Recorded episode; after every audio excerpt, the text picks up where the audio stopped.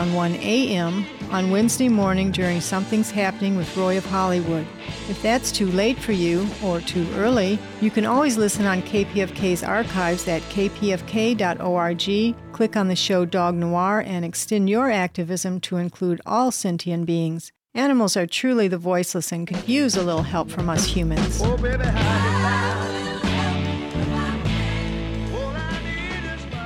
Yo, this is Immortal Technique. Right now, you're listening to KPFK 90.7 Los Angeles. Revolutionary commentary. You know what it is. KPFK, bringing you the realness. Peace. Harlem streets stay flooded in white powder.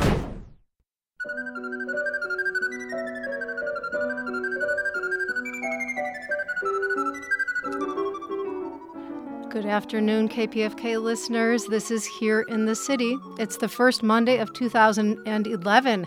I'm Sarah Harris, and it is 40 seconds after 2 p.m. We're here most Mondays on KPFK with radio realities from the urban landscape. On the program today, we take a look at censorship in the arts from the perspective of three exhibitions taking place in Los Angeles. But first, we'll do a little bit of news. Governor Jerry Brown was sworn in this morning in Sacramento. He told the audience that state politics had devolved into mere spectacle and, quote, that state politicians stay in their comfort zones, rehearsing and rehashing old political positions. In the face of a $28 billion deficit, in his speech, the new governor said, quote, The year ahead will demand courage and sacrifice. The budget I propose will assume that each of us elected to do the people's business will rise above ideology. There is no other way forward. We need to learn to work together as Californians first, members of political parties second. Unquote. Brown vowed that any new taxes would have to be approved by voters. In international news, in the latest revelation from the WikiLeaks cables, The Guardian of London reports that back in 2007, the U.S. Embassy in Paris advised Washington to start a trade war against any European country that opposes genetically modified crops. According to the cables, when France attempted to ban a Monsanto genetically modified corn variety, U.S. Ambassador Craig Stapleton, a business partner of former President George W. Bush, told Washington to penalize the EU and countries which did not support the use of GM crops. The embassy advocated, quote, a targeted retaliation list that causes some pain across the EU, since this is a collective responsibility, but that also focuses in part on the worst culprits. The Guardian also reports that WikiLeaks cables have found that U.S. diplomats around the world pushed GM crops as a strategic government and commercial imperative because many Catholic bishops in, de- in developing countries have been vehemently opposed to the controversial crops. The U.S. applied particular pressure to the Pope's advisors.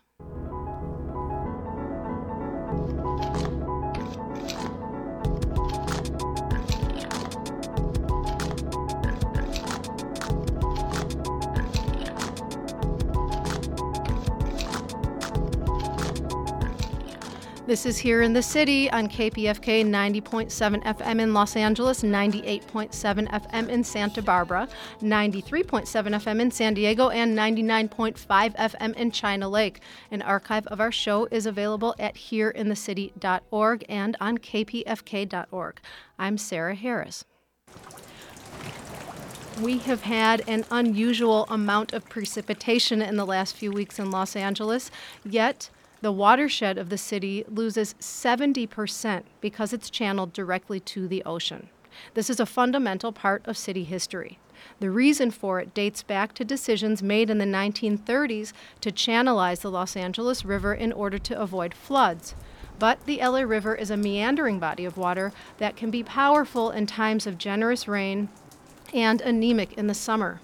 Now, almost 85% of the water that we use in the city of Los Angeles is imported from the Colorado River and from Northern California.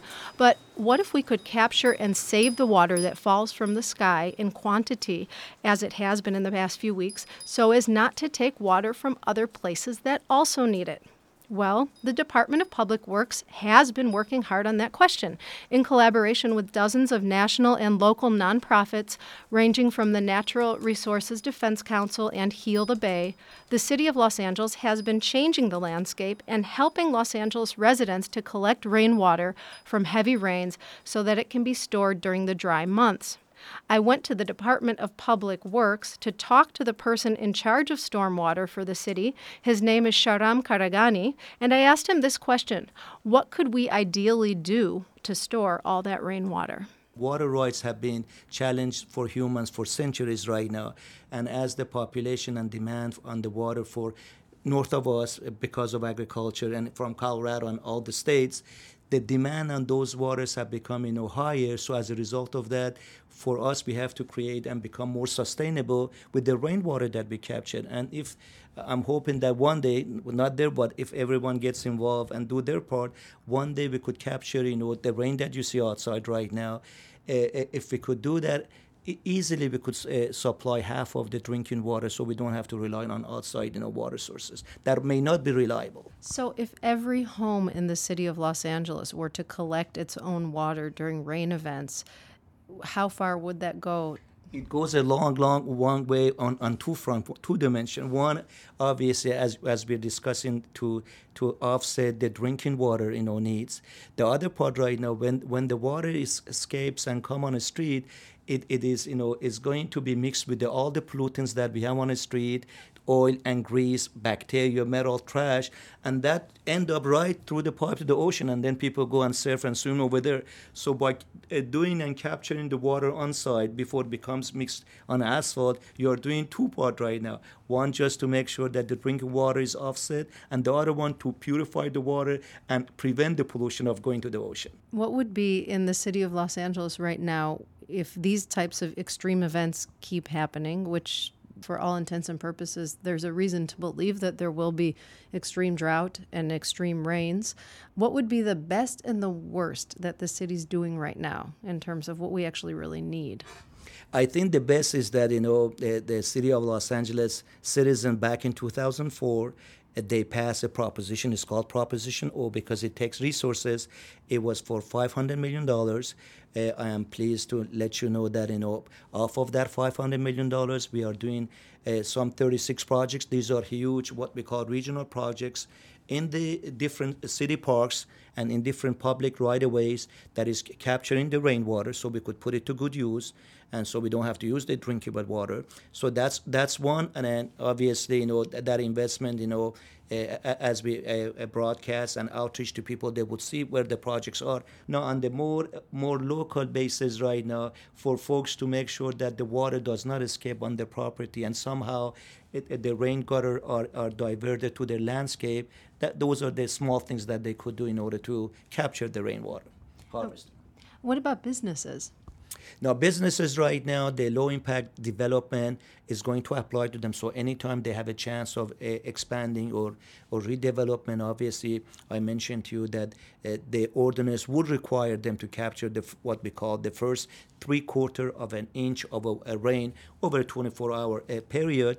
So, they would do their part that way. The other thing, you know, if you walk in downtown Los Angeles, for instance, on 11th and Hope, you see there are series of what we call a, a greening the streets. So we have taken the parkway and uh, and we have made sure that you know when the water comes in the gutter, we have made cuts in the gutter so the water actually rainwater goes inside the landscaping that we have created in the parkways. So we are using that kind of you know technology and strategy for some of the areas of the city it, Eh, when the opportunity you know, provide itself. And the last question is the Los Angeles River itself, the channel. There have been countless discussions about what's wrong with it. And as you pointed out, this is a result of engineering in the 1930s, but we're dealing with the consequences today. So, are there any projects in the works for the Los Angeles River and better ways of managing the water that lands there? The answer is yes. Again, as a part of that proposition, you know, oh, there are series of projects that are we are doing adjacent to the Los Angeles River to make sure that first the water that comes to the river is much is filtered and cleaner. That's number one. And uh, there are a number of what we call Clean Water Act uh, regulations. President Nixon, you know, passed the Clean Water Act back in 1972. There are series of amendments in 78 and 87.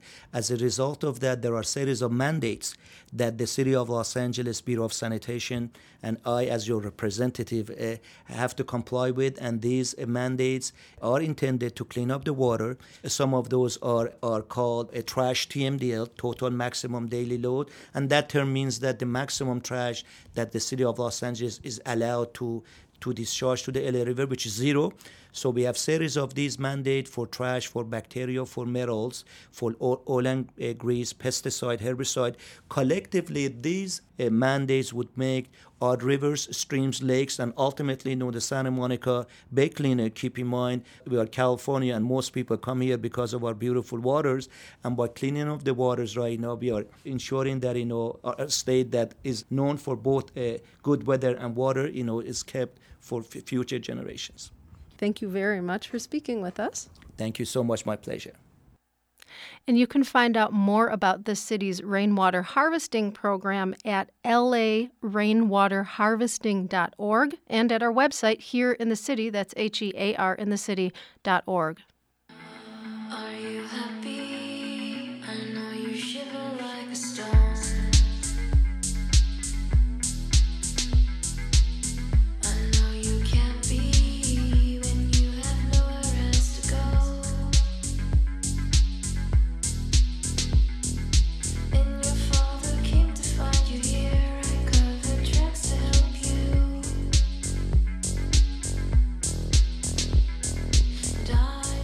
You're listening to Here in the City. I'm Sarah Harris. On each show, we pick a topic that affects people and places across Los Angeles. And we travel around the city to hear what community stakeholders have to say about it. On today's Here in the City, we're looking at art and censorship. Last month, Republican Congressman John Boehner and Eric Cantor ordered the removal of an artwork from the National Portrait Gallery's Hide and Seek exhibit at the Smithsonian, claiming it was, quote, an outrageous use of taxpayer money and an obvious attempt to offend Christians during the Christmas season. Major museum funders threatened to pull their money out in protest.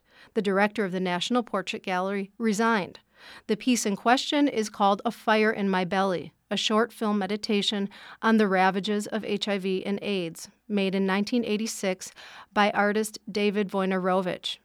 Here in the city's Jesse Lerner has this take on how other museums are protesting that censorship by the Smithsonian. UCLA's Hammer Museum is currently screening David Wojnarowicz's short, silent, experimental Super 8 film, A Fire in My Belly, continuously as a looped video in the lobby of the Billy Wilder Theater in Westwood.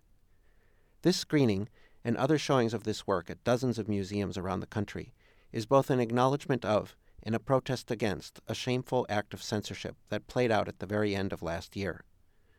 The Smithsonian's National Portrait Gallery in Washington, D.C., organized an exhibition called Hide Seek Difference and Desire in American Portraiture, which included a four minute extract of the film, along with works by the likes of Thomas Eakins, Walker Evans, Georgia O'Keeffe, and others. The show, according to the Smithsonian, is, quote, the first major museum exhibition to focus on sexual difference in the making of modern American portraiture. Vocal right wing Christians attacked the exhibition and likened one shot in Wojnarowicz's piece to hate speech. The shot in question, an image of ants crawling over a crucifix, is part of a dense montage of footage that the artist filmed in Mexico a slaughterhouse, masked wrestlers, mummies, a cockfight, and appropriated images from the likes of Jesus Helguera, Jose Guadalupe Posada, and the tabloid daily Alarma. The Smithsonian quickly buckled under the criticisms of Christian fanatics and congressional threats and removed the work in question from the exhibit. Shortly after this disgraceful censorship, two protesters entered the National Portrait Gallery with iPads playing the now absent artwork hanging from around their necks.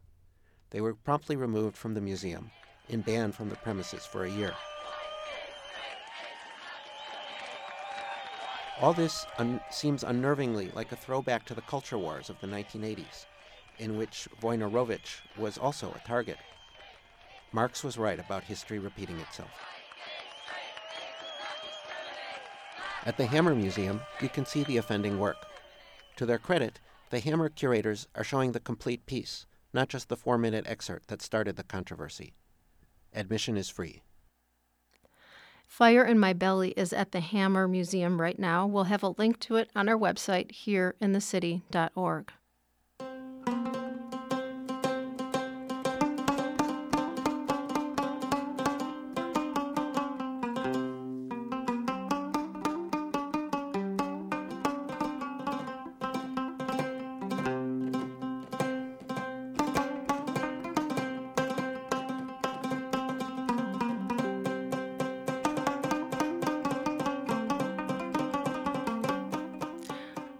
This is Here in the City. I'm Sarah Harris. We're talking about the arts and censorship on today's show. David Alfaro Siqueiros is known as one of Los Tres Grandes, the three major Mexican muralists who depicted and helped define national and international images of post revolutionary Mexico.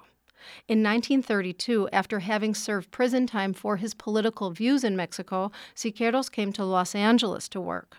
The artist had mastered an outdoor mural technique with a workers' rights painting at the Chouinard Art School, which is now Cal Arts. That piece, called Street Meeting or Mitin Obrero, was painted over, whitewashed for its socialist content.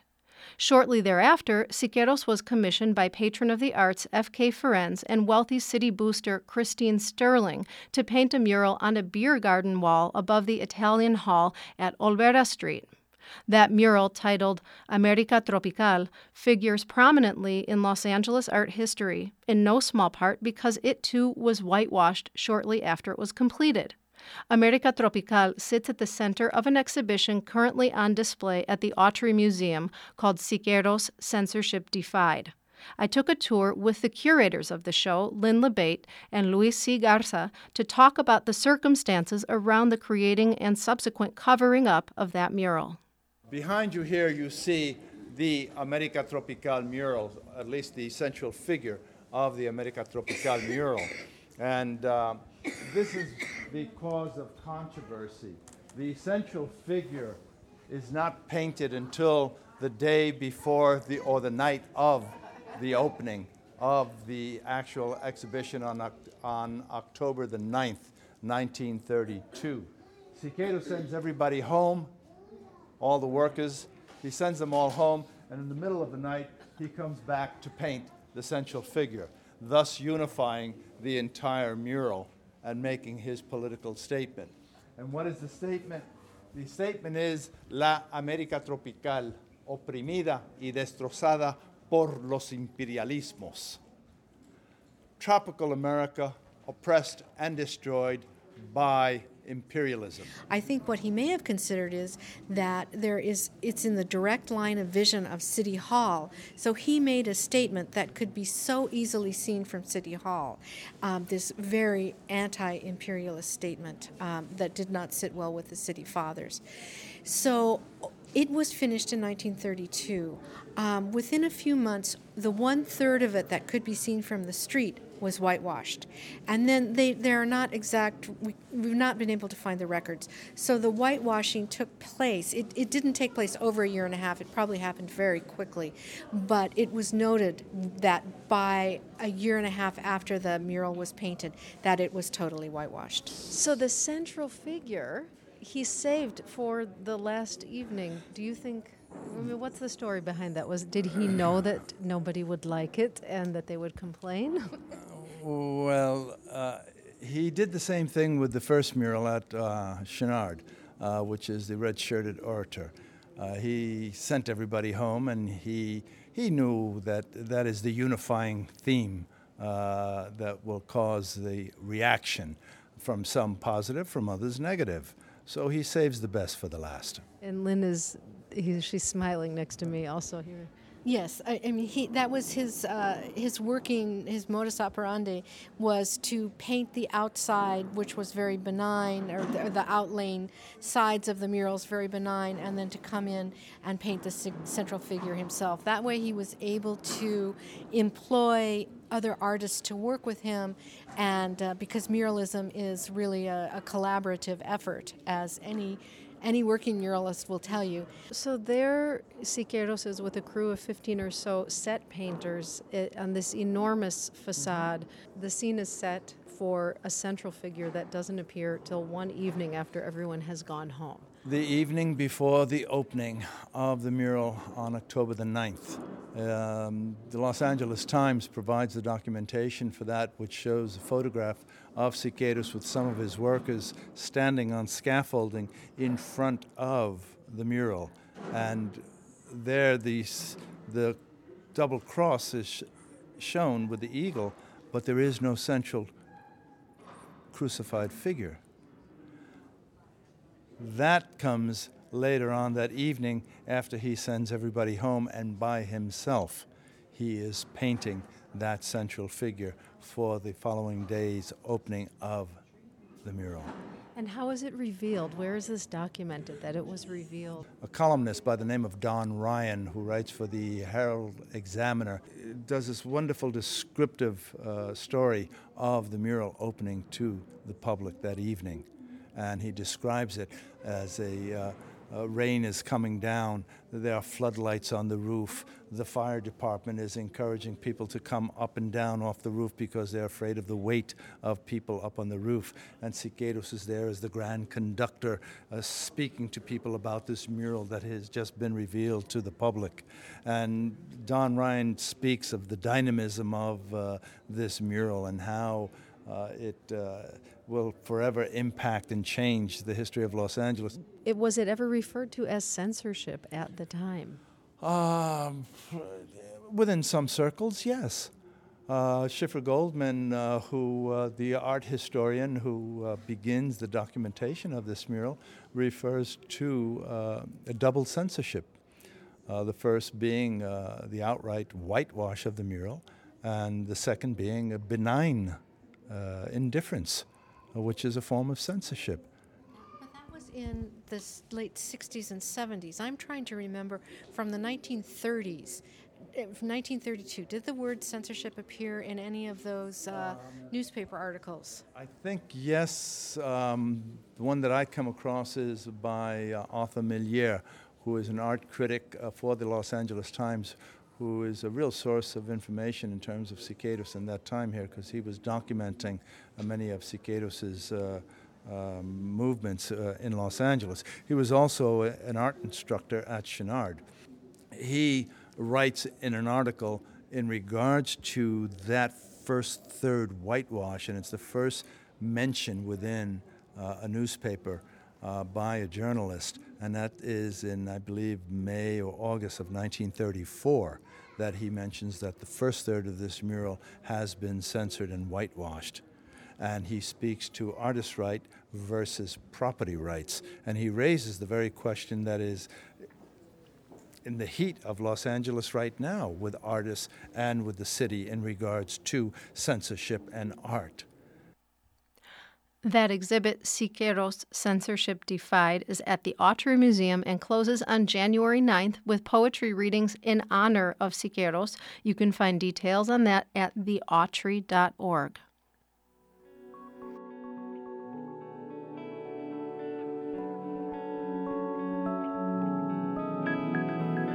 You're listening to Here in the City. Art in the Streets is set to debut in April of this year at the Museum of Contemporary Art in Los Angeles, or MoCA. This show is planned to be a comprehensive statement on international street art from the 1970s to the present moment. The exhibit has already drawn attention in artist circles and in international press prior to its scheduled opening, primarily because of the whitewashing of one, one of its commissioned works. As part of the Art in the Streets exhibit, Italian street artist known as Blue was hired by MoCA to paint a mural on the north wall of the Geffen Temporary Contemporary in Little Tokyo. The images of coffins draped in dollar bills, a direct commentary on the U.S. Defense Department's refusal to allow photography of soldiers' coffins returning from the wars in Afghanistan and Iraq. The museum had the mural, removed just after its completion. New museum director Jeffrey Deitch explained to the Los Angeles Times that the work could be seen as offensive by other members of the Little Tokyo community that is home to Japanese American Veterans War Memorial and to the Veteran Affairs Hospital. We wanted to get a sense of how street art and whitewashing continue to affect local artists in Los Angeles. So we asked Alex Poli, who goes by the name of Man One and who directs Crewest Gallery downtown. Man One was instrumental in organizing permitting for a 10,000 square foot graffiti mural on the Los Angeles River in 2008. The mural was later ordered whitewashed by County Supervisor Gloria Molina.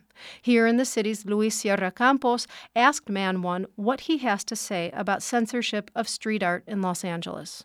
It continues to show how relevant street art is and how powerful it is because if it's making people, you know, react this way where they gotta you know, they got to buff out an entire wall that they just paid for because they're scared of, of the repercussions of what the image said um, or the statement that's being made. I mean, I think to me that's great. That's powerful. That's like, you know, um, there's no bigger, uh, you know, compliment I think to an artist than like, you know, we're scared of what you're saying, you know, because uh, we don't know who might not agree with it and it might and we might get into who knows what, you know, lawsuits or lose money or have less people attend our shows or whatever the results may be.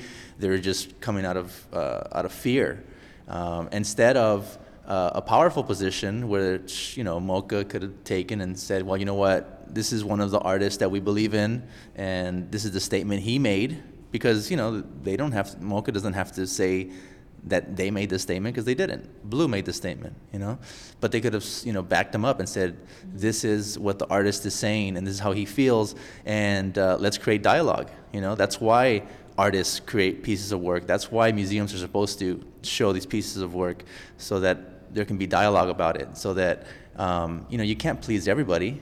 Um, and you have to at least back up the artist that you're representing. You know, to me, it's just a matter of respect for an artist. You know, and um, you know, one of the things that the first thing I, I, thought about when I heard this whole thing going down was you know Barbara Kruger's piece that was up on the opposite. Um, on, on the same building but on the opposite side of the wall, um, and how much um, MOCA did back her I mean, they had community meetings with people for months and months. And Barbara Kruger even changed her artwork from her original concept um, to be able to produce a piece that was more sensitive to the community, et cetera. So, you know, when MOCA wants to work with people, they can, you know? And that's all that it felt to me was just like a form of disrespect, you know? Um, yeah, I mean, what I think I, I want to tell the young artists who are out there is that you know don't take anything for granted. You know, um, when you do your work, someone's someone's actually going to be moved by it or touched by it or pissed off by it. So when you put something up, make sure it's something that you really mean and something a statement that you really want to make, uh, because it doesn't go up um, unnoticed. You know, and um, you know so. Uh, I like to encourage young artists to really put thought and, and process behind their ideas um, when they're when they're creating whatever it is, especially if it's public.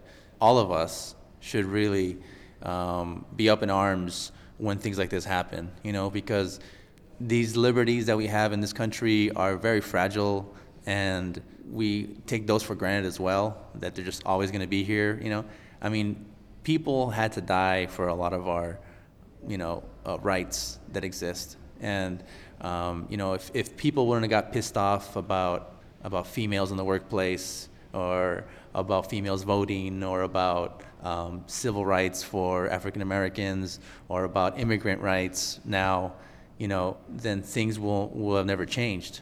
And art is usually the first vehicle to go out there and attack something or make a statement about something. So you really need to like support artists when they're making statements, especially statements that whether you agree with them or not, we do have rights in this country, and you know we need to we need to work on uh, on pushing those limits because there's so many forces, uh, especially for young people. There's so many forces out there telling them that that they're really insignificant and that they really you know don't don't add up too much. Except uh, uh, you know at the end of the day they're uh, they're another demographic to sell to.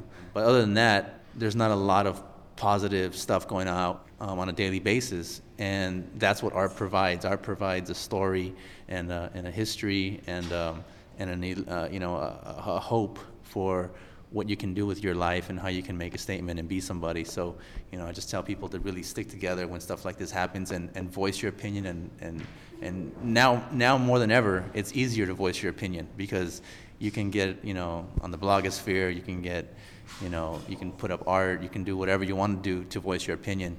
Um, and so I think people need to, to really utilize their voice here in the city did ask MoCA, and they say that they've invited Blue to return to Los Angeles to paint another mural. Blue's mural will be included in the catalog that accompanies the exhibition. And that's it for Here in the City. I'm Sarah Harris. We'll be back next week with more radio realities from the urban landscape. Thank you so much for listening and for supporting the station. Deadline LA is up next. Peace. Think Green. Toxic Toy Guide is next on Think Green. If you like Think Green, please join me, Harrison, right here on KPFK each Monday, to